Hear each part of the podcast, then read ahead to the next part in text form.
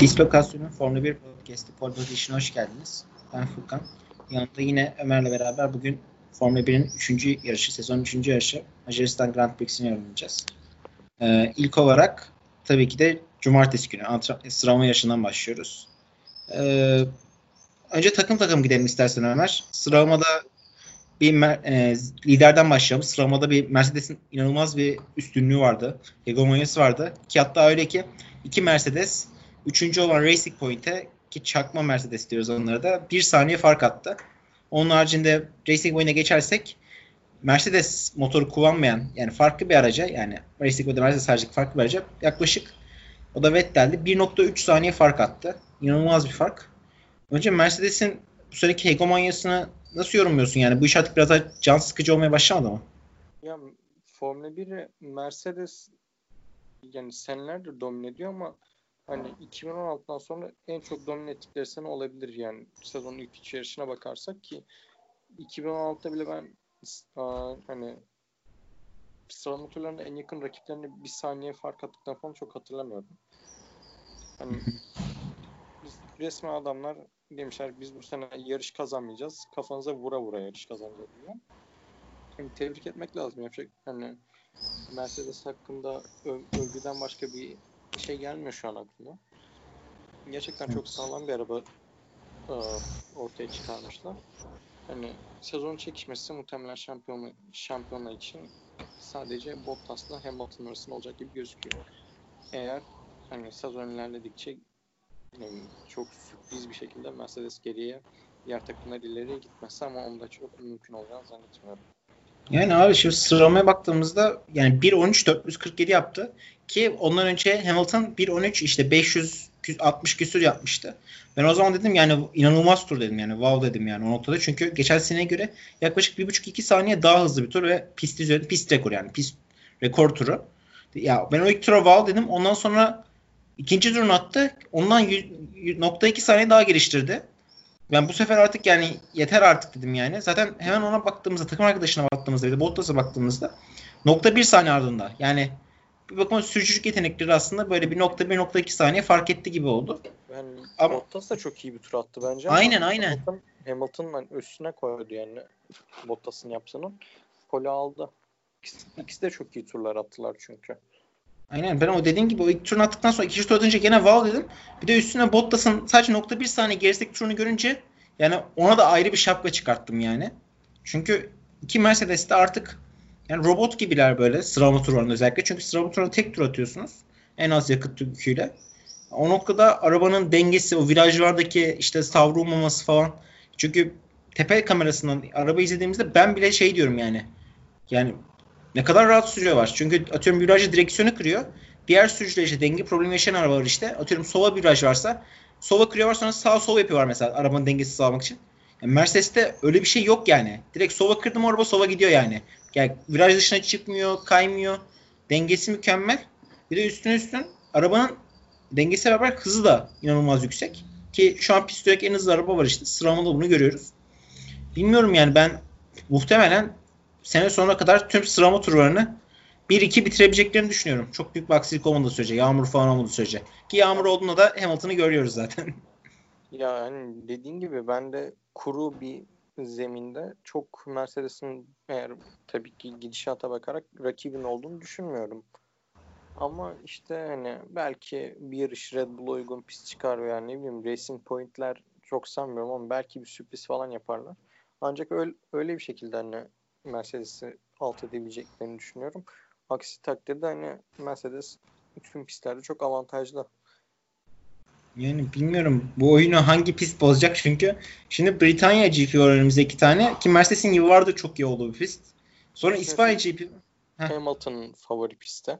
Aynen, ya da memleketi diyebiliriz aslında.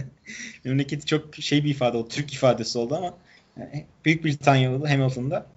Bir de üst üste iki yarış var yani orada. Sonra üstüne bir de İspanya var. Ki o da Mercedes'in yıllardır işte aynı zamanda test pisti olduğu için domine ettiği bir pist. Yani bilmiyorum. Nerede şey yapacaklar. Ya bu üç yarış muhtemelen gene Mercedes'in şehre gidecek gibi gözüküyor. Sonra Belçika ile İtalya var ama artık onları da bir sonraki zamanlarda konuşuruz. Ben üç yarış içinde değerlendireyim. Mercedes'in sıralaması hakkında demek istediğin bir şey var mı? Cumartesi günü hakkı, performans hakkında. Racing Point'e geçelim mi yavaştan? Yani direkt alay ettiler diğer takımlarla. Bunun başka pek bir açıklaması olduğunu düşünmüyorum. Evet. Yani biz sizden çok çok daha iyiyiz. Kafalarına vura vura söylediler. Aynen öyle. Şimdi onların işte bir saniye arkasında bir takım var. Yani Lance Stroll nokta dokuz yüz otuz saniye fark yedi. Sergio Perez'de yaklaşık bir nokta bir saniye fark yedi. En yakın rakipleri bir saniye arkasındaki Racing Point ki e, iki bin on dokuz Mercedes olarak tabir ediliyorlar. Çünkü çoğu parçası arabanın tasarımı felsefesi esinlenilmiş tırnak içinde. E, ama bir saniye arkasında var. Yani Mercedes geçen sene kıyasla bir saniyede arabasını geliştirmiş demek bu. Ki zaten tur derecelerini hani görüyoruz işte geçen seneki tur e, rekorlarıyla kıyaslandığında. Abi Racing Point hakkında ne söylemek istersin? Artık sence bundan sonraki aşamalarda hep onları ikinci takım olarak mı göreceğiz? Yoksa farklı bir takım e, Mercedes'lerin arasına girebilecek, Mercedes Racing Point arasına girebilecek mi? Ya bence bu sene net olarak bir ikinci takım olmayacak. Hani geçen sene Ferrari, geçen senelerde Ferrari'de falan filan. Bence bu sene net olarak bir ikinci takım olacağı olduğunu söyleyemeyiz. Hani özellikle ilk iki yarışta bence Racing Point potansiyelin altında kaldı. Yani daha iyisini yapabilecek bir arabaya sahiplerdi Avusturya'da. Olmadı ama yani gerçek potansiyellerini ilk defa Macaristan'da gösterdiklerini düşünüyorum ben. Ama dediğim gibi yani sene boyu Red Bull'la falan kapışacaklarını düşünüyorum ben ik- ikinci takım olmak için. Ama kesinlikle şu anda en iyi üç arabadan birisi yani ilk üç yarış itibariyle performans açısından. Evet, geçen seneki abi dediğim gibi az önce anlattığım olay vardı. Şimdi ona acaba yine kopuk getireceğim konuyu. Geçen seneki Racing Point'te bu seneki Racing Point'in sıralama turunu karşılaştırmışlar. İşte iki nokta yedi saniye daha iyi. Yanlış hatırlamıyorsam. Geçen seneki sıralama turuna göre. İkisi de Stroll'ün tepe kamerasını koymuşlar abi.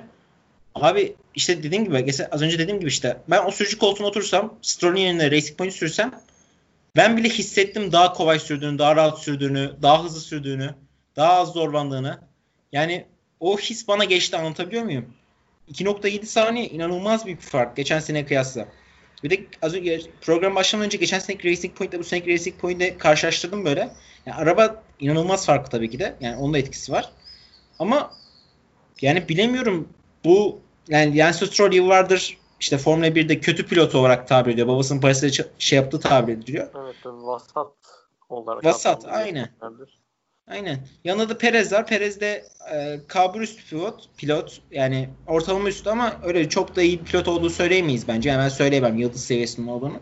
Yani ben de katılıyorum o görüşüne. O noktada Racing Point'in üstünde atıyorum bir Sebastian Vettel, Charles Leclerc ya da Max Verstappen olsa mesela bence bu derecelerden daha iyi dereceler görürdük. Yani nokta yani bir saniye geride olmazdı. sıfır yedi sıfır sekiz saniye daha geride olurlardı sanki. Yani daha bu arabada daha da potansiyel var. Yani ben bunu gördüm bu hafta sonu sanki. Biraz daha bu araba canı çıkarabilir. Anlatabiliyor muyum? Ee, Katılıyorum yani Racing Point sonraki yarışlarda taşıyabilirse performansını. Hani üstelik sürücüler falan da hani arabanın potansiyelini daha da açığa çıkartırsa Mercedes'lere daha da yaklaşabilirler ama sadece yaklaşabilirler yani. Hı hı. Benim gördüğüm kadarıyla o. İşte o noktada Racing Point'lerin e, bu sene sıralama var, tek tur var da üstün performanslarını görebiliriz gibi geliyor. Hele işte geçen seneki, yani geçen sene karşılaştırıyorum. Britanya ve İspanya'da Mercedes'in ne kadar üstün olduğunu hatırlarsak bu sene de yani bu üç önümüzdeki üç yarışta gene üstün performansı sürdürecekler gibi geliyor bana.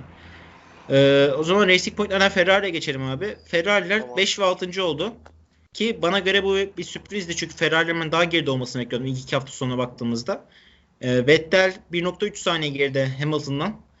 Leclerc de gene bir nokta üç saniye geride. Aradaki fark da yaklaşık e, binde kırk yedi saniye. Yani çok yakınlar aslında. Birbirine yakın derece hattı var. Ama Ferrari sıralamada e, bir şekilde kalan diğer takımların üstüne geçti. Yeni güncellemeyle beraber. Çünkü bu hafta sonu güncelleme getirdiklerini söylediler. Ama güncellemeler devam edecek. Abi Ferrari'nin şey güncellemesi, gelişmesi hakkında ne düşünüyorsun? Sence olumlu bir e, adım, e, bir ışık var mı? Ya Ferrari dediğin gibi ilk iki haftaya göre çok daha hızlıydı. Yani antrenmanlarda falan da hatta yanlış hatırlamıyorsam Vettel yağmurlu havada en hızlı tura atmıştı. Hı hı. Öyle hatırlıyorum. Aa, sıralama turlarının işte sezonun en iyi sıralama turlarını çıkardılar ama hani Ferrari için beş altı yine taraftarları çok memnun etmesi gerek ki Mercedes'ten neredeyse bir buçuk saniyelik bir fark var. Hani evet. Sezon devam edecek. Ettikçe göreceğiz artık Ferrari'yi yani. Yani çok ab, yavaşlar. Hani abi, dedi, abi şey diyeceğim dediğin gibi işte yani arabanın dışına güncelleme getirebiliyorlar ama şu pandemi sürecinden dolayı e, arabanın içine yani motor kısmını geliştirmek açısından bir kısıtlamaları var şu an takımların. O noktada Ferrari motora çok yoğunlaşamıyor. Motoru atıyorum daha güncelleyip geliştiremiyor. Yani o noktada kısıtlamalar var. O noktada bence e, sorun motorda. Motordaki düzlük hızlarında. Motoru geliştirmedikleri, güncellemedikleri sürece ben Ferrari'nin ileriye adım atabileceğini düşünmüyorum. Yani bu dış güncellemelerle nokta iki nokta üç saniye kazanabilirsin. Ama arada bir nokta üç saniye gibi devasa bir fark var. Bilmiyorum katılır mısın buna? Yani mesela Macaristan pistte bildiğin gibi o kadar motor gücü gerektiren pist ilerine. Hı hı. Diğer pistlere kıyasla mesela şey gibi Silverstone gibi, Monza gibi, Spa gibi pistlere kıyasla motor gücü gerekt- çok da gerektiren pist değil. Ama hani işte dediğim gibi benim getirdikleri güncellemeler, şas- şasi güncellemeleriyle falan aradaki farkı hani az da olsa kapatmışlar gibi gözüküyor. Motor evet. Güncellemeleri yani bu sene en çok başlarını ağrıtacak şey motor olacak. Kesinlikle kesinlikle. Yani zaten işte dediğin gibi bu sene yarışlar arasında en az düzlüğe sahip olan pist aslında Macaristan diyebiliriz. Yani o noktada hatta e, Ferrari sürücülerinin de böyle bir demeçleri oldu. Yani Macaristan aslında bizim arabamızın en çok uyduğu pistlerden biri diyebiliriz dediler. Çünkü düzlük az olduğu için. Arabalarının virajlarda e, daha iyi olduklarını iddia ediyorlar. Yani veriler de bunları gösteriyor aslında. O noktada baktığımızda e, Macaristan gibi Ferrari'nin en çok uyduğunu düşündükleri bir pistte gene de bir nokta üç saniye fark yemeleri Mercedes'ten. Mercedes'in bu sene ne kadar iyi olduğunu ve Ferrari'nin ne kadar daha çok yol kat etmesi gerektiğini gösteriyor. Abi e, Vettel, Leclerc birbirine çok yakın. E, o noktada sence Vettel e, bu şeyin devam ettirecek mi? Yoksa bir yerden sonra gardını düşeceğini düşünemiyorsun. Çünkü henüz bir kontratla imzalamadı. E, ama Racing Point iddiaları dolaşıyor. Hatta o noktada e, şunu da söyleyeyim. E, Sergio Perez'in sözleşmesinin normalde seneye devam etmesine rağmen özel bir madde varmış. İşte sponsorluklar yükümlülüklerini yerine getirmezse sözleşme feshedilebilir diye. O tarz şeylerle Perez'in sözleşmesini feshetme hakkında sahipler aslında Racing Point. O noktada Perez'de işte sponsorun üstüne bir görev yük düşüyor. Ee, daha fazla çaba var mı, daha fazla şey yapmaları lazım bir açıklama yaptı ama açıklamadan aslında belli olan e, Yovanca'nın söylendiği hatta menajeri de e, iki tane takımla görüşüyormuş Formula birde. Onda da e, Vettel seneye e, Racing Point tırnak içinde Aston Martin'e geçecek gibi gözüküyor. Bilmiyorum. E, bu seneki motivasyon devam ettirirse yani bu sıralamada gördüğümüz kadarıyla tek turda Leclerc geçti mesela aynı arabada. E, Aston Martin açısından sence e, Vettel'in performansları yakından izleniyor mudur bu sene için? Yani seneye sözleşme önermeleri için. Çünkü hala net bir şey yok ortada. E, yarışlara bakılıyor mudur sence? Yani motivasyon açısından. Ya bir kere ben Vettel'in bu sene Leclerc'e karşı geri adım atacağını kesinlikle düşünmüyorum. Yani o karakterde pilot değil çünkü hani şey gibi hani bu sene zaten benim son senem bu sene takım salsam da olur gibisinden bir pilot olduğunu sanmıyorum Vettel'in ki değil yani boşuna bu adam o kadar rekabetçi olmasa dört kere dünya şampiyonu olmazdı yani. Hı hı. Ve hani Formula bire değer katması açısından Aston Martin'den geçmesi seneye yani iyi olur. Yani Aston Martin özellikle Vettel'in performansını izliyor mu bilmiyorum ama yani mutlaka imzalamayı düşündükleri pilotu yakından takip ediyorlardır. Yani şu ana kadar Vettel yani ilk yarışta çok dağınık bir görüntü çizdi. Yani ama hani ikinci yarışta yani sezonun ikinci yarışında yine Avusturya'da kesinlikle Leclerc'e yazacak bir hata yaptı. Evet. Yani pardon, Leclerc'e yazacak bir hata yaptı, yapıldı. Ferrari. Hı-hı. Yani Vettel orada biraz kurban oldu gibi. Hani yarışta da konuşacağız yani Vettel yarışta evet, evet. strateji kararı verdi. Hani takım, takım yerine karar aldı. Yani neyse onun yarışta konuşuruz ama Vettel ben o kadar hani sezonu çok dağınık başlamıştı. Hani İlk yarışta. Zaten ilk podcast'te de onu konuşmuştuk acaba. Hani, muhtemelen ben demişimdir. Acaba bu seneyi saldı mı gibisinden düşmüşümdür ama yok. Hani bu sene iyi performans, yani elinden gelen en iyisini yapmaya çalışacaktır. Leclerc'e karşı pes edeceğini düşünmüyorum hiçbir şekilde. Evet abi, şimdi e, yani Ferrari açısından baktığımızda aslında şöyle olumlu bir gelişme var. İlk iki yarışta McLaren ve Red Bull'un gerisinde gözüküyordu. Şimdi bu o iki takımı altlarına aldılar. E, yani şimdi yedinci sıradaki e, sıramayı bitiren isim Max Verstappen Red Bull'dan. sekiz dokuz McLaren, onuncu sırada da işte son Q üç'e çıkamayan bir Pierre Gasly var motor sorunu nedeniyle. Ee, sen bu Red Bull'un Ferrari'lere geçirmesini neye bağlıyorsun? Max Verstappen'in yedinci bitirmesine ve Albon'un on üçüncü olup e, Q iki'de elenmesini, hatta bir Williams'a, George Russell'a geçirmesini neye bağlıyorsun? Red, Red Bull yorumlar mısın benim için? Ya Red Bull hani bu hafta sonu hiçbir şekilde dengeyi bulamadıklarını açıkladılar zaten. Sıralama turlarından sonra muhtemelen onun kurbanı oldular. Araba ayarlarına araba ayarlarında sıkıntı yaşaklarını düşünüyorum. Hı hı. Hani açıklamalarından yola çıkarak, ki bence Albon'un on üçüncü, Verstappen'in yedinci olması da bunu destekler nitelikte. Ama ben hani Fer- Ferrari'nin Red Bull'un altında olduğunu düşünmüyorum şu anda. Hani üstünde olduğunu düşünmüyorum. Hı hı. Yani yarış temposu olarak bence Red Bull hala Ferrari'den bir gömlek üstünde. Sıralama turlarından... Peki şey sorsam abi hemen. Yani Verstappen yedi, Albon on üç. Bu iki pilot arasındaki farkı gösteriyor mu bilmiyorum. Çünkü hafta sonu şöyle bir muhabbet döndü. İşte George Russell dedi ki e, Red Bull Albon'u bir e, şey gibi göstermeye çalışıyor. Kötü bir pilot gibi göstermeye çalışıyor dedi. Yani öyle o tarz bir ifade kullandı. E, Verstappen dedi ki sen bizim iç işlerimize karışmazsan daha iyi olur tarzı bir kinayeli bir açıklama yaptı. O noktada Verstappen'in yedinci, Albon on üçüncü olması hakkında ne düşünüyorsun? Sence farklı arabalar mı kullanıyor var? Yani pilot farkı mı? Neden yani? Bu sence neden kaynaklanmış olabilir? Ya ben ilk önce Verstappen açıklamaya kesinlikle katılıyorum. Yani çok Russell'ın müdahil olması gereken bir konu değil yani. Sonuçta Red Bull'un kişileri ve ayrıca Red Bull'un Albon'u böyle kötü pilot, salak pilot gibi göstermeye çalıştığına da kesinlikle katılıyorum. Hani evet, Red Bull kendilerinden beklenmedik bir strateji hatası yaptı. Albon'un bir strateji sokarak. İşte Albon turunu etkileyen şeylerden birisi de bence oydu. Bak, kalamadı yine Albon Q üç'e. Albon, Albon'a yazar yani bu. Albon'un hatasıdır. Ama evet, çünkü nokta sekiz saniye fark var abi. nokta sekiz saniye fark var Verstappen'le Albon arasında. Yaklaşık bir saniye. Yani ben zaten senaryom Verstappen şey çok yetenekli pilot ve Albon ne Albon ne ondan önce gelen Gasly Verstappen'in dengi pilot değildi.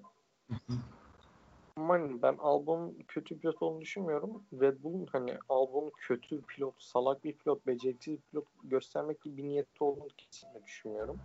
Yani Russell'ın açıklamalarının aksine.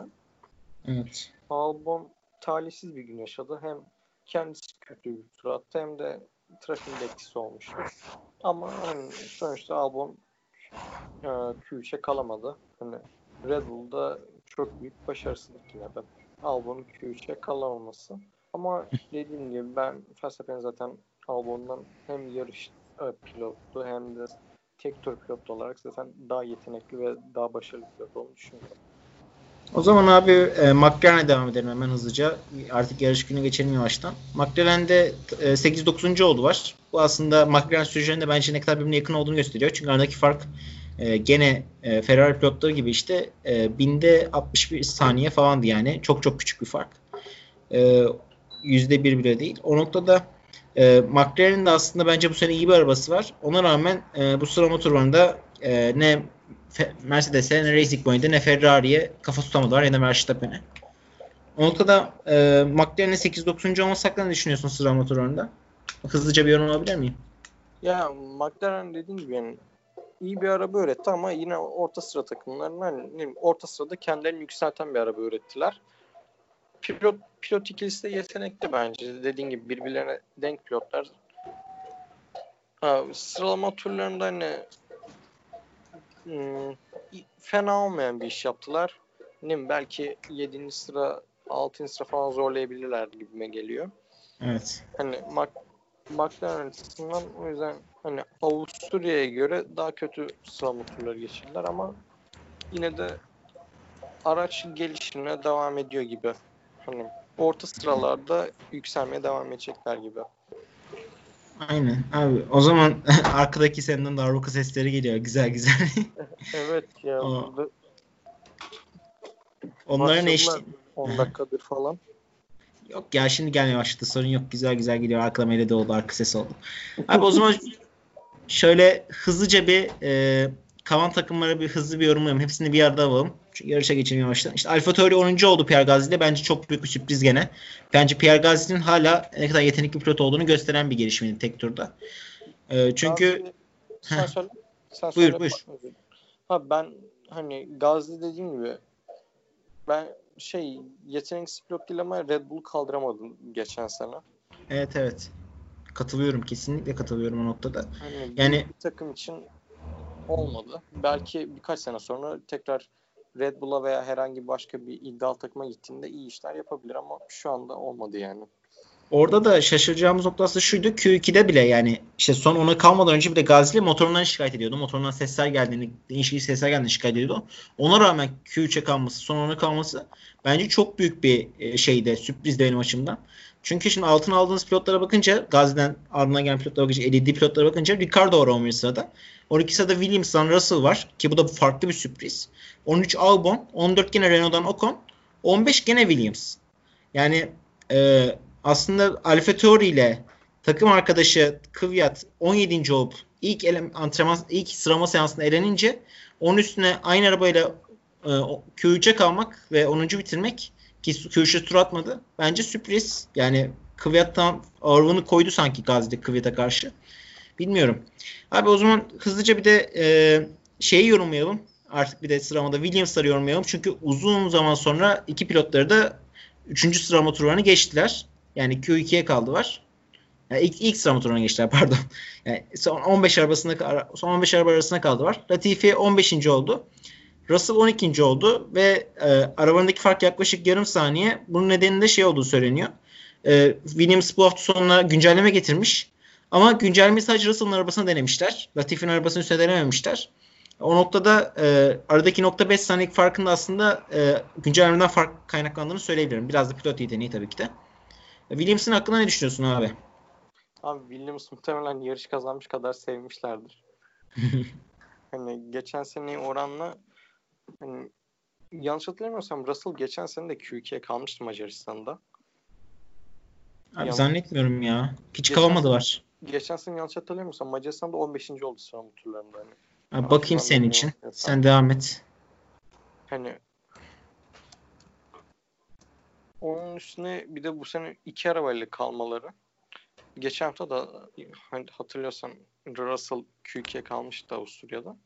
Hani Williams bu senin en çok gelişen arabalarından birisi. Ama dediğimiz gibi geçen sene o kadar kötülerdi ki yani bu e, ilerleme bile hani onları en fazla Q iki'ye atıyor. Evet. Gelişmelerini devam ettirebilirlerse ne güzel. Abi şöyle araya gireyim hemen. Russell on altıncı olmuş. Yani ha, ilk tamam. Sıramanın aslında birincisi olarak gelmiş. Çünkü altına dört araba almış ve altına olduğu arabaları söylüyorum ben sana. Yani Russell'ın geçtiği arabaları söylüyorum. İki tane Racing Point. Sergio Perez ve Lance Stroll. Perez on yedinci. Ricardo on sekizinci. Stroll on dokuzuncu. Kubica da yirminci olmuş. Kubica'ya yaklaşık bir nokta üç saniye fark atmış ve işte aslında en şaşıracağımız nokta bastım burada. E, iki tane Racing Point'in geçen sene ilk sıralama turunu elip on yedinci ve on dokuzuncu bitirmesi. Bu sene ise üçüncü ve dördüncü olması. Artık yani bilemiyoruz. Ben de özür dileyim ama yanlış bilgilendirme yaptığım için. Yok yok. Canın sağ olsun. Abi e, son olarak da elenenler işte Alfa Romeo, Haas bir de bir tane AlphaTauri oldu. Renault'u da bence yarışta konuşuruz. Çok geçmeyip yarışa geçelim. Tamam. E, abi burada takım takım gidelim istersen gene. Çünkü yarışın başından da şimdi konuşuruz aslında yani. Yani değiniriz ama. E, startta aslında Bottas'ın kötü, kötü bir kalkışı oldu. Hatta erken kalktı aslında Bottas. Evet, Bottas hatalı bir kalkış yaptı. Evet, ceza vermediler ama çok ilginç bir şekilde. Yani bilmiyorum. Acaba çok sıra kaybettiği için mi ceza vermekten kaçındılar? Ya bilmiyorum. Aslında bence bu uygulanmamalı ama sen ne düşünüyorsun? Ya bence kesinlikle Bottas'ın ceza alması gerektiğini düşünüyorum. Yani erken kalkmanın cezası ne tam hani Formula bir kural kitabını bilmiyorum ama hani mutlaka bir ceza almalıydı. Sonuçta erken kalkış yaptı. Hı hı. Ki yani erken kalkış yapması da en çok Bottas'ın şeyi zararlı oldu. Evet. Ama yine de hani böyle ya, yanlış hatırlamıyorsam altıncı sıraya kadar düşmüştü Bottas. Hani sıra düştüğü için ceza vermeme gibi bir durum kesinlikle olmamalı bence. Bence de kesinlikle olmamalı. Ama hani vermelilerdi. Niye vermediler? Hiç fikrim yok o, o konuya dair. Abi e, işte dediğim gibi kaybeden Bottas oldu. Kazanan da e, Max Verstappen oldu startta. yediden ikiye çıktı. Ki bence inanılmaz bir starttı. Yani uzun zamandır böyle çok sıra yükselen pilotların startını görmemiştim. Ön sıra vardı. Yani gerilerde görüyorduk ama yani Red Bull'a yediden ikiye kalkması bence benim açısından, açımdan pazar gününün e, en büyük şeydi. En büyük heyecanıydı. Çünkü yarış genel olarak monoton ve sıkıcı geçtiği için e, startta bayağı heyecanlandık. Çünkü ilk başta pistte ıslaktı biliyorsun. E, yağmur lastikleriyle kalktı var. Ve e, aslında burada en çok şey konuşmamız lazım. E, formasyon turundan önceki tur, yani arabalar griddeki dizimini alırken formasyon turu için e, tabii önce kenardan çıkıyorlar. E, an, şöyle anlatayım dinleyicilerimize. Kenardan çıkıyorlar. Bir tur atıyorlar böyle ufak bir. Lastikleri ıslandırıyorlar aynı zamanda. Aynı zamanda griddeki yerlerini arıyorlar. Bu turda pist ıslaktı. Ve e, Red Bull pilotu Max Verstappen çok çok basit bir hata yaparak e, bir virajda e, freni tutmadı mı, kendisi mi alamadı virajı artık bilemeyeceğiz orayı. Kaymaya başladı ve kaya kaya böyle göz göre göre kaza yaptı.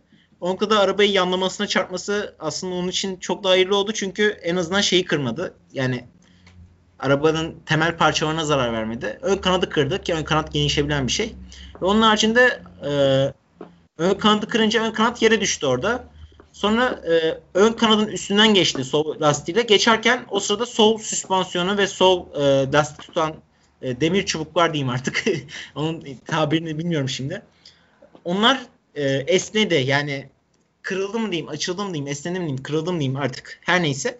Öyle olunca oranın değişti tamir edilmesi gerekiyor ki o bayağı uzun süren bir iş normal açıdan bakarsak. Ön kanat kırıldı, bir de ön kanadı değiştirebilirsiniz. Bottas sonra o arabayla o e, yarı kırık, yarı sağlam arabayla grid'e geldi. O noktada e, önlerinde yaklaşık on beş yirmi dakika vardı. E, normalde Formula bir kuralları gereği formasyon turu başlamadan, yani on altı ondan üç dakika önce arabaların hazır olması gerekiyor. Lastiklerine takılıp her şeyin hazır olması, arabaya müdahale edilmemesi gerekiyor. Ama koronavirüs döneminde bu süre beş saniye çıkmış, beş dakikaya çıkmış. beş dakika çıkınca on altı sıfır beşte arabayı hazır hale getirmeni gerekiyordu ve Red Bull mekanikerlerin önünde sadece on beş yirmi dakika vardı. Yani on beş dakika civarı vardı. Ee, o noktada baktığımızda o sol öndeki tekerleklere bağlayan çubukların değiştirilmesi, işte süspansiyonun değiştirilmesi falan on beş dakika inanılmaz bir iş başardılar. Biz böyle heyecanla bekledik, yani yetiştirebilecekler mi acaba diye. Yani ön kanat takmak kolay iş ama asıl onu değiştirmek zor iş. Abi sen bu üstün performans hakkında ne düşünüyorsun? Ben uzun zamandır e, mekanikerlerin bu kadar iş içinde olduğunu ve bu kadar yarışın hafta sonunun puanlarının kaderini değiştirebileceği bir hafta sonu görmemiştim. Yani dediğin, sen zaten olayı anlattın. Verstappen ikinciliği, hani kendisi çok e, iyi bir sürüşte ikinci oldu ama, ama aslan payı mekanikerlere ait bahsettiğim gibi. Hani çok e, kısıtlı bir sürede, çok sınırlı bir sürede hani çok iyi bir iş başardılar. Çok büyük bir iş başardılar. Hani Verstappen de resmen hani siz bana bu yardım yaptınız, ben de size ikinci sıraya getiriyorum diye çok iyi bir sürüş yaptım. Hani Verstappen de hani özel başta mekanikerlere, sonra Verstappen için çok mutludur. Yani arabanın bozulmaması, bir de yani arabanın oturumdur daim sen iyi sağlam tamir etmişler. Hiçbir sıkıntı evet, olmamış. Hani çok böyle performans sıkıntısı yaşamadı Red Bull. Hı hı. Ben ondan korkuyordum aslında. Performans kaybedecekler mi acaba diye. O noktada hatta şöyle bir şey de oldu abi. Ee, onu da bugün gördüm. Bugün düşmüş videosu. Ee, Hamilton'a şey diyorlar. dokuz saniye arkanda Verstappen ver diyorlar. O da böyle biraz korkulu bir sesli şey diyor böyle. Sesi titriyor orada ufak bir. İşte Verstappen yarışta çıkamamış mıydı? Verstappen yarışıyor muydu diyor. Ya bu aslında hem Mercedes'in ne kadar önde olduğunu ve ne kadar arkayı umursamadığını gösteriyor Hamilton'ın. Hem de yani Red Bull'un mekaniklerine döndüğüne inanılmasını istiyor. Abi startta da mı bakmadım? Bilmiyorum ayna vardı ama ayna vardı ama. Gerçi yedinci sıradaydı. Bu arada bayağı fark da vardı. Doğru söylüyor aslında. O noktada yarışın belli noktasına kadar Hamilton, Verstappen yarıştığını ve arkasında olduğunu bilmiyordu. Hani böyle gerçekten starttan sonra yani yanlış hatırlamıyorsam ilk turda iki buçuk saniye falan fark açmış zaten Hamilton. Evet. Mercedes özetliyor yani. hem Mercedes özetliyor hem de şeyi özetliyor aslında. Hamilton'ın bile Red Bull mekaniklerine inanmaması, yani bizimle beraber milyonlarca izleyici de inanmadı araba yetişeceğine. Ama yetiştirdiler yani. O noktada her iki şeyi de özetliyor. Hem Red Bull mekaniklerinin üstün başarısını hem de Mercedes'in uçmasını. Dediğim gibi Mercedes o ilk e, işte aslında şimdi ona akışa devam edelim. Yağmur lastikleriyle başladılar ve e, ilk şeylerde pit stop'a girmeye başladılar ilk turlarda. E, o noktada işte burada aslında Haas'a da geçeceğiz hemen hızlıca. Genelde pilotlar ikinci ve üçüncü tur girdiler. Ee, üçüncü tur girene kadar Hamilton birden fark zaten beş altı saniye çıkardı yani. Yani inanılmaz hızlı zaten Mercedes. Bu da özetli aslında. Buradan abi pit stop olaylarına geçelim. İlk pit stop olaylarına. Çünkü hepsinde yağmur lastiği vardı ve pist kurudu abi iki üç turda. Öyle olunca e, kuru lastiğe geçtiler. Normal yarış lastiğine geçtiler. O kadar Haas'tan konuşalım abi. Haas var. Formasyon turu sırasında e, telsizi açıp şey dediler iki pilota da. Pit stop'a gelin. Biz kuru lastik takacağız. Ee, onu sen mi anlatırsın, ben mi anlatayım? ben ben bahsedeyim. İşte tamam. Haas o yarışa başlamak için ideal lastiğin e, şey kuru zemin lastiği olduğunu düşündü ve e, intermediate dediğimiz hani böyle yağmur. E, hafif yağmur lastiği takılı araçlar pite çağırdılar. E, pite o, ve ikisine de kuru lastik taktılar ve oynadıkları kumar çok iyi iş yaptı. Yani diğer araçlar pit, sırayla pite girmeye başladı bahsettiğim gibi yarışın başlarında ilk üç dört turda. Ve Haas bir anda kendini ilk üçte buldu. Yani Magnussen ve Grosjean'la. Peki bir kimdi abi? Bir neden Haas'lar neden bir geçemiyor? Yani asıl burada şaşıracağımız nokta bile bu mu bence? Hamilton abi, ona rağmen, ona rağmen Haas'ların o stresine rağmen gene geçilmedi yani. İnanılmaz ya. Abi Mercedes'e Haas'lar muhtemelen yarışsa ve hani e, Haas'lar altmış beş tur, Mercedes'ler yetmiş tur yapsa muhtemelen Mercedes'ler yine Haas'larla yaptığı yarışı kazanacaklar. O, o da var.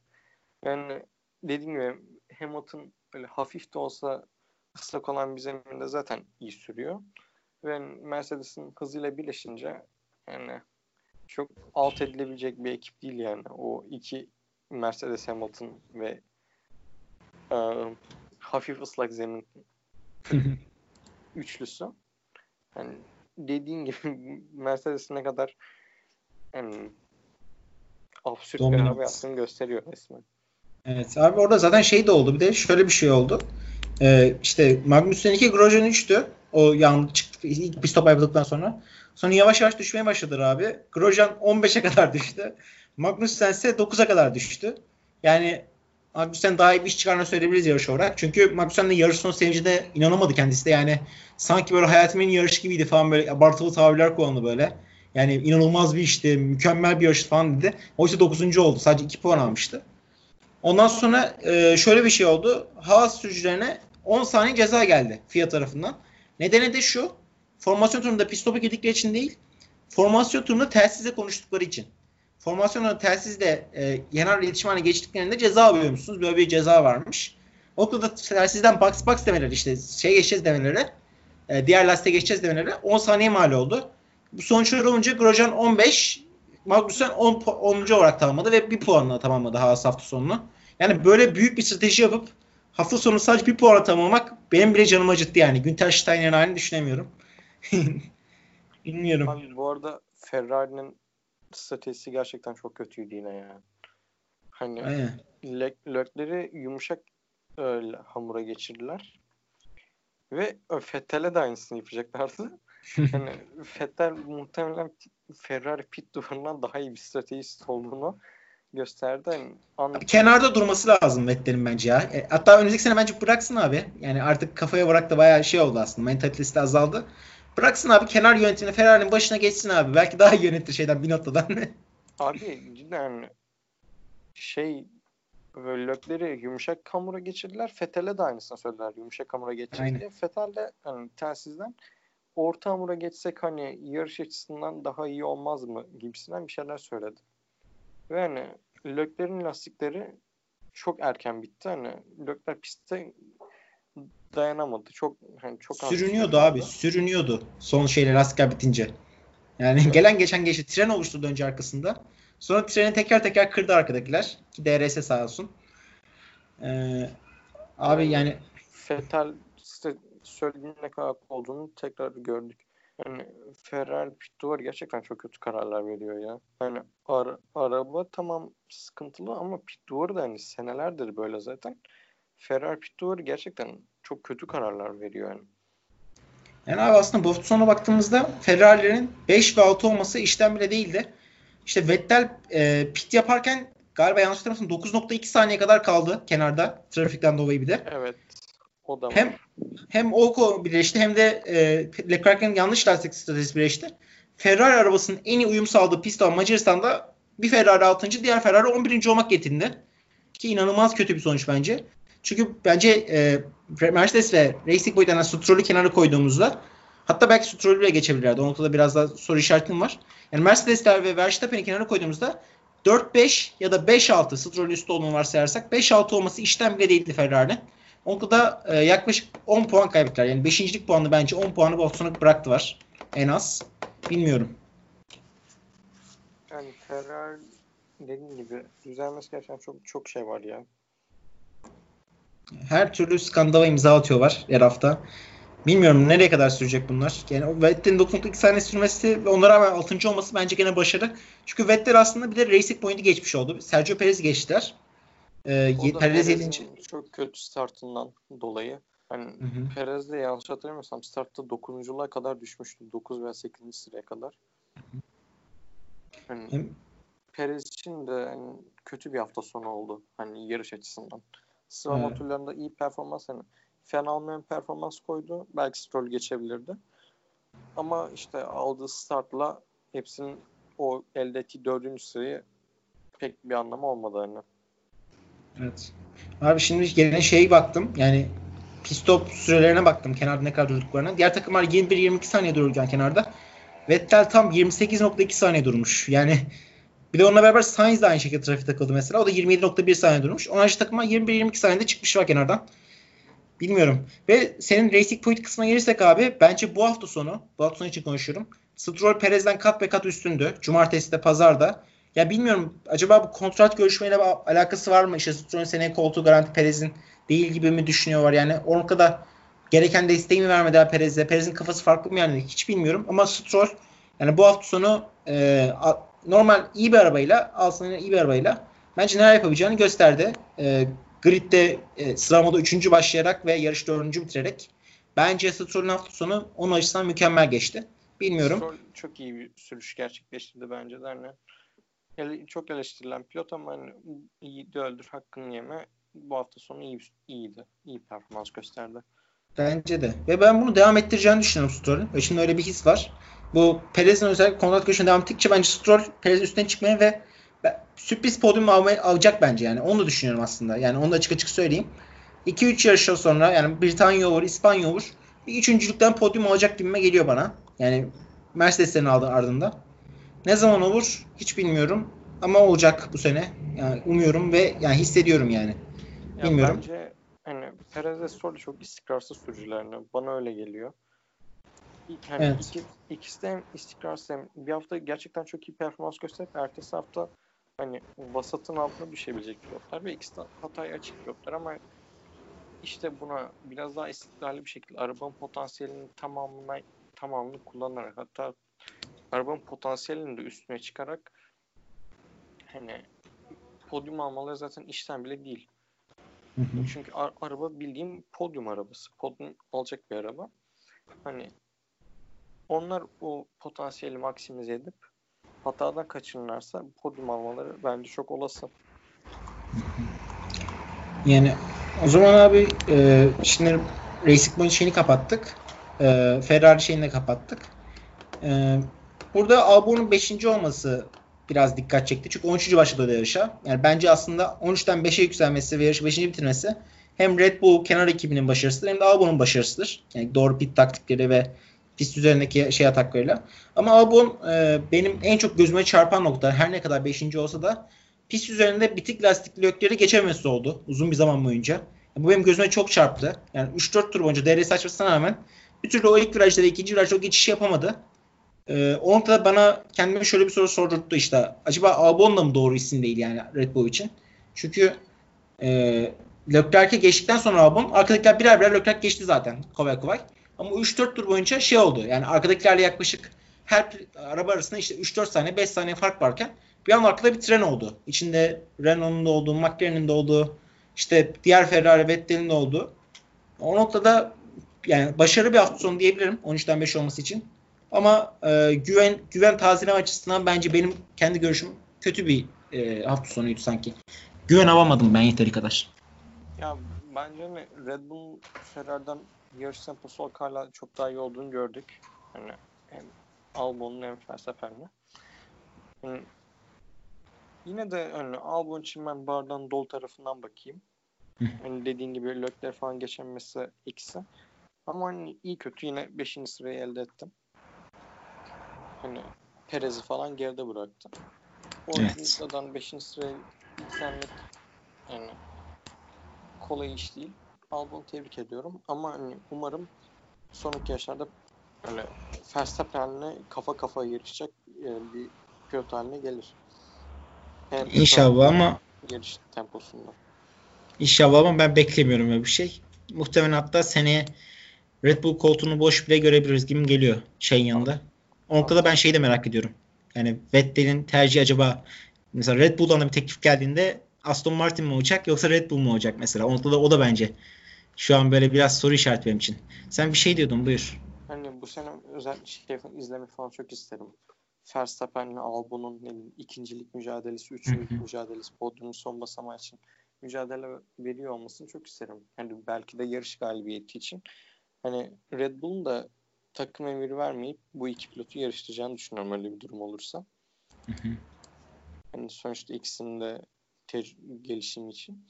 Hani Albon'la Verstappen'in pist üstünde kapışması bence çok eğlenceli olur. İki tane genç yetenekli pilotun. Evet. Katılıyorum sana o noktada. Önce Albon bir Verstappen'e yetişsin de ondan sonra bunu biraz daha böyle detaylı olarak konuşuruz. Muhtemel bir şey de bekliyorum ben aslında bu ikiliden. Herhangi bir yarış anında, bir şey anında, bir mücadele anında bir e, kaza, temas da bekliyorum aslında bu ikiliden. Yani bence bu ikilinin ilişkileri e, yürümeyecek gibi mi geliyor bilmiyorum ya. Yani hislerim böyle söylüyor. E, o zaman abi de şeyi konuşalım. E, Bottas'ın üçüncüyken yani geriden geliyorken, yavaş yavaş yükseliyorken önünde Max Verstappen vardı Red Bull'dan. Ki Mercedes Red Bull'dan kat be kat iyi bir araba ve daha da hızlı. Bottas sürekli e, zaman, tur rekorlarını, tur derecelerini geliştirerek geliyordu. O bir puanla getiriyor en hızlı tur atmak pist üzerinde yarış esnasında. O noktada e, yaklaştı, yaklaştı, yaklaştı. Çok büyük farkları indirdi. yirmi saniyelik fark indirdi. Sonra Verstappen'in arkasına geldi. Ama belli bir süre geçemedi. Sonra e, kaçıncı tur? Hemen söylüyorum. Trafiğe yakalandılar. Trafiğe yakalandılar. Aynen. E, tur bindiriyor var diğer araçlara. Trafiğe yakalandılar. Ve Bottas'ı tekrar pite aldı Mercedes. kırk dokuzuncu turda. E, yarış bitmesine yirmi bir tur kala. E, yirmi bir turda Bottas'ın bir pitle Verstappen'i geçebileceğini düşündüler. Ki bu da Mercedes'in arabası ne kadar dominant olduğunu gene gösteriyor aslında. Ve hard lastik taktılar. Beni çok şaşırtan nokta oldu. Belki soft lastikleri yoktu ellerinde. Bilmiyorum. Ama var olması lazım.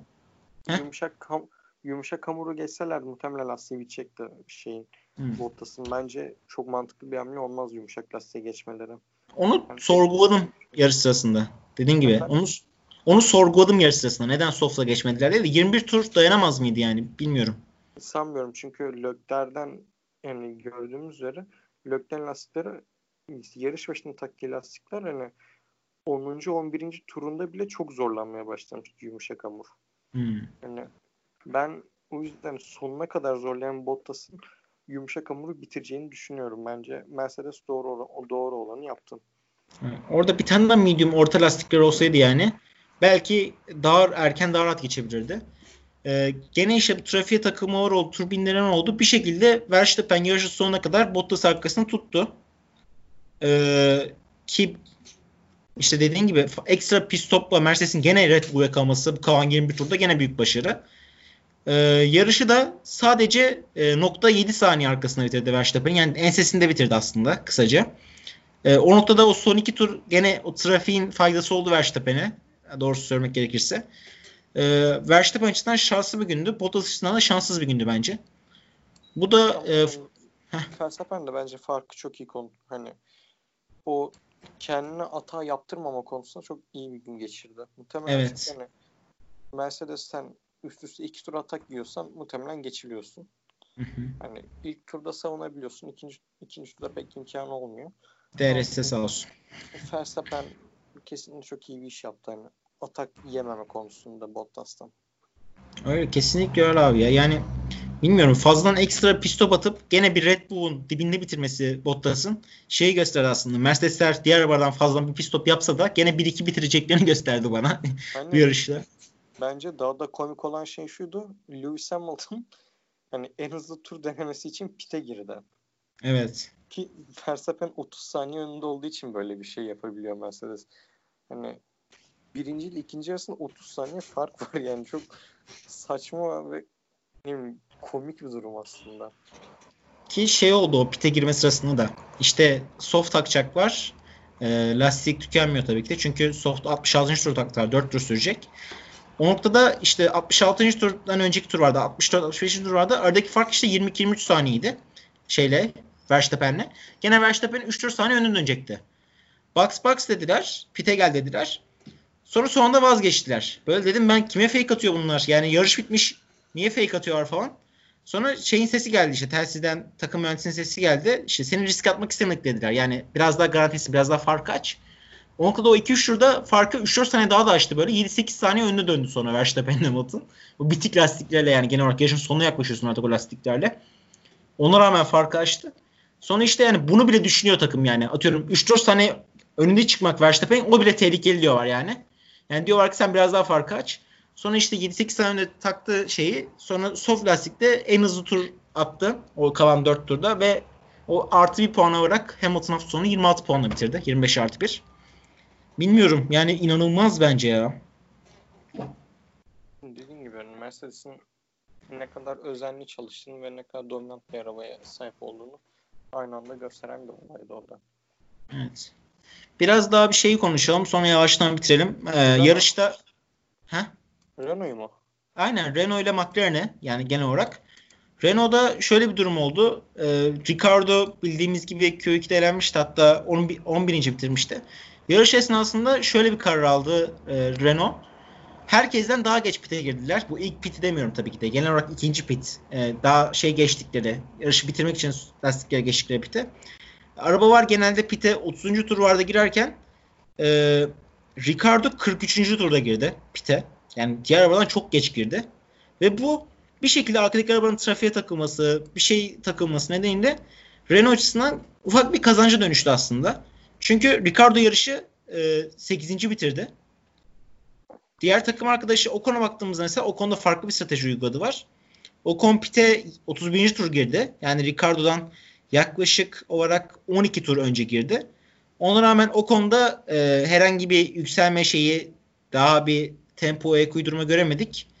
E, Ocon yarışı kaçıncı bitirmişti? on üç veya o on dört diye hatırlıyorum. on dört on dört bitirdi. Tamam, baktım hemen. on dört bitirdi. Yani o kadar geç pite girmesi işe yaradı Ricciardo'nun.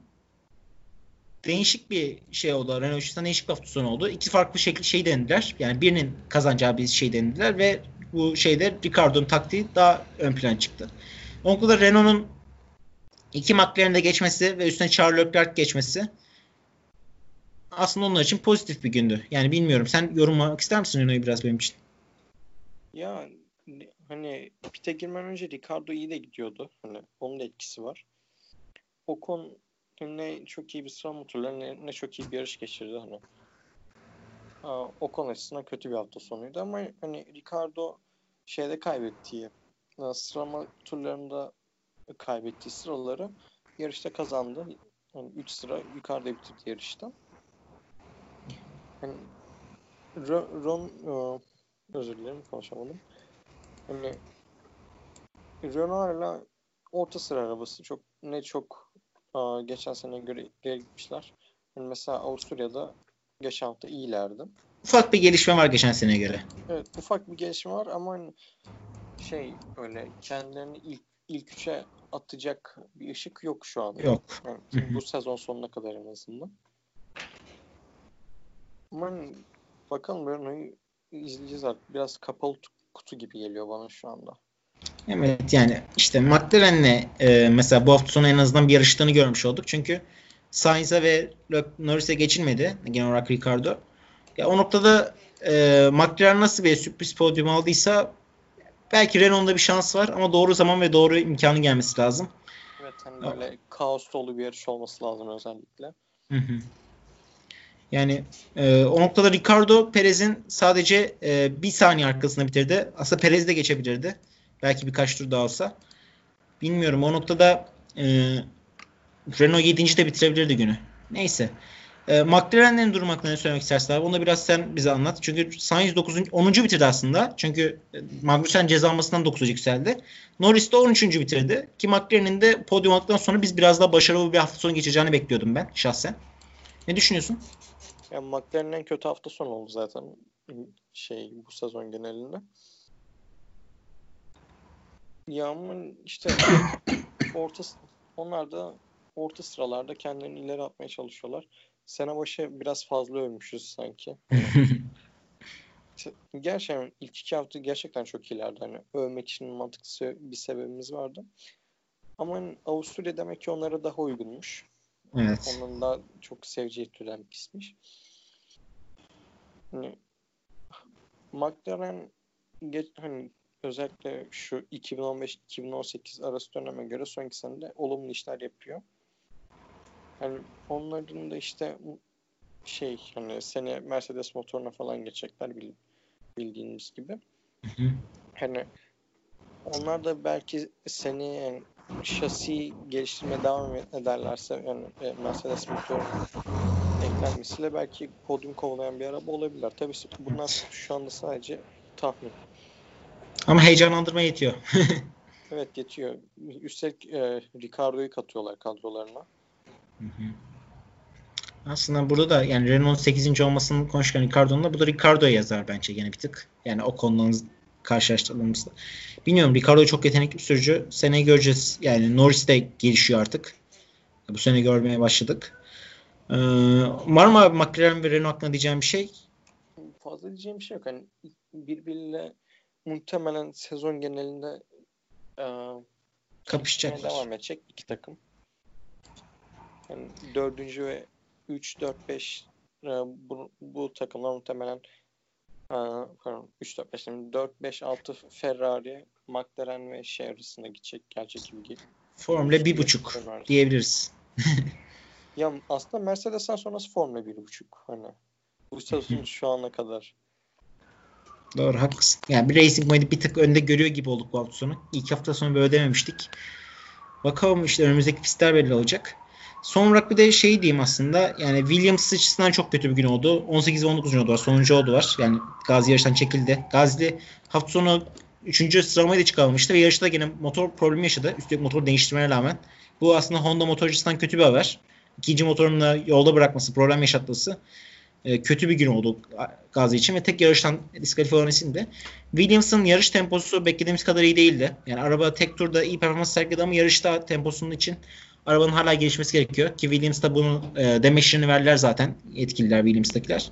Arabamızın birazdan güncelleme ihtiyacı var ve önümüzdeki e, Britanya Grand Prix'sine Williams güncellemelerle geliyor. Öyle bir açıklama bunu var. Bu sefer Russell'a koydukları güncellemeyi Latifi'ye de koyacaklar ve birkaç tane daha güncelleme yapacaklarmış. Bilmiyorum, o noktada bakalım ne kadar geçecekler. Yani Williams yine sonuncu oldu. Önlerinde Alfa Romeo vardı. Alfa Romeo açısından da çok kötü bir şey geçiyor. Yani sıramla da konuşmadık aslında ama sezon çok kötü geçiyor. Raikkonen Ee, çok komik bir hata yaptı yarışın başındayken. E, Haas'ların ikisinin de pite girmesi sonucu Raikkonen e, yarışa başlayacağı çizgiyi tutturamadı. Yani yarışa başlayacağı çizgiden yaklaşık yarım metre, bir metre öne doğru gitti. Bayağı gözüküyor yani çok net bir şekilde. Yanlış yerden başladığı için de beş saniye ceza aldı. Çok komik bir hata ama artık Raikkonen'in şeyine veriyoruz. Yaşlılığına veriyoruz. Bilmiyorum. Dalgınlığına gelmişti diyelim. Öyle diyelim. Ee, Giovinazzi geçti yarışta gene, yani onlar da artık Williams'ın önünde yani sondan ikinci araba diyebiliriz Haas'lar beraber. Haas'ların da pit stop stratejisi olmasa Haas'lar da bu gruba eklenirdi. Ama yani bu strateji sayesinde o ilk yarış başından pit stop gerekleri sayesinde Grosjean bu grubun önünde bitirdi. Ee, abi bu üç takım hakkında bir şey diyeceğim bir şey var mı son bir şeyler? Haas, Alfa Romeo, Williams yoksa yavaştan bitirelim mi? Abi çoğu şey sen dedin zaten. Yani yavaşlar. Yani sezon boyu artık ne kadar gelişecekler onu bilmiyoruz. Evet. Ama hani Williams tek burada gelişmiş. Yarış temposunda hala çok kötüler. Yani diyecek fazla bir şey yok bence. Eklenecek fazla bir şey bulamıyorum sen söylediklerini. Ee, hani Alfa Romeo özellikle geçen seneye göre çok geriye gitti. Evet. Abi onu şeye bağlıyorum ben ya. Gene Ferrari motoruna bağlıyorum aslında. Olabilir. Haklısın. Haas'ı da aynı şekilde. Haas da aynı şekilde. Hatta yani bu iki üç sene önce yani Haas'ın Ferrari'nin kopyası olduğu falan konuşuyordu hatta. Gene aynı mevzular vardı. Racing Point Mercedes gibi. Ama yani Ferrari o zaman da böyle birinci araba olmadığı için gene aynı şeye bağlanıyordu mevzular aslında. Yani Racing Point kadar böyle dominant bir yan araba gibi değildi. Yani o noktada öyle olunca çok konuşulmuyordu. Konuşulduğunda da yani gördük şimdi sonuçlarını. Motor gitti, Haas da gitti, Alfa Romeo da gitti. Abi şey son ne dersin bu Honda'nın motorunun patlatması hakkında Gasly'nin? Dediğim gibi ikinci motoruydu çünkü. Yani bilmiyorum hani Honda McLaren'den ayrılıp şeye hani o zamanla Toro Rosso olan AlphaTauri ve Red Bull'la çalışmaya başladığına göre bence göre bence iyi bir grafik çiziyorlardı. Ama hani biraz güven sorunu yaratmış olabilir şu Gasly'nin motor patlaması ama bilmiyorum ben hani Honda'nın McLaren'le çok kötülerdi hani bildiğimiz gibi G P iki engine. Ama hani Red Bull ve e, AlphaTauri ile daha iyi bir iş yapıyorlar. Yani, kesinlikle zaten. Bilmiyorum yani. En azından Honda'nın artık yani gerideki olan, olan motor olduğunu söylemiyoruz. Yani Honda, Renault, e, Ferrari motoru hemen hemen benzer seviyedeler.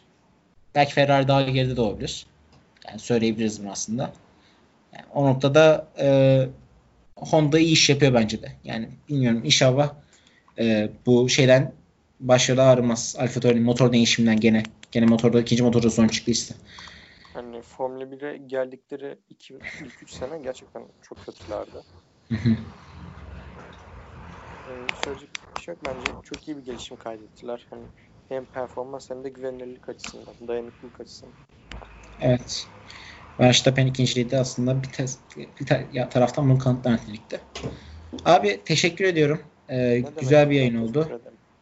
Ee, bugün Formula birin üçüncü E, yarışı olan, sezon üçüncü yarışı olan Macaristan Grand Prix'sini konuştuk. E, Mercedes'lerin dominasyonunu, e, Racing Point'lerin e, Mercedes'in gölgesi olmasını ve Ferrari'nin motor problemleri genel olarak özetleyebilirim böyle. E, diyeceğim son bir şey var mı abi? Kapatalım. Abi diyeceğim bir şey yok.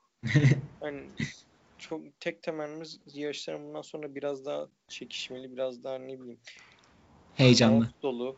Geçmesi. Yani belki, aynen öyle. Belki bol bol yağmurlu yarışlar yani görmek istediğim şeyler bunlar. Hani şu son iki hafta çok tat vermedi bana. Hı-hı. Yarışlar açısından. Öyle abi. Orta, sıra, orta sıralarda çok güzel mücadele var aslında. Hı-hı.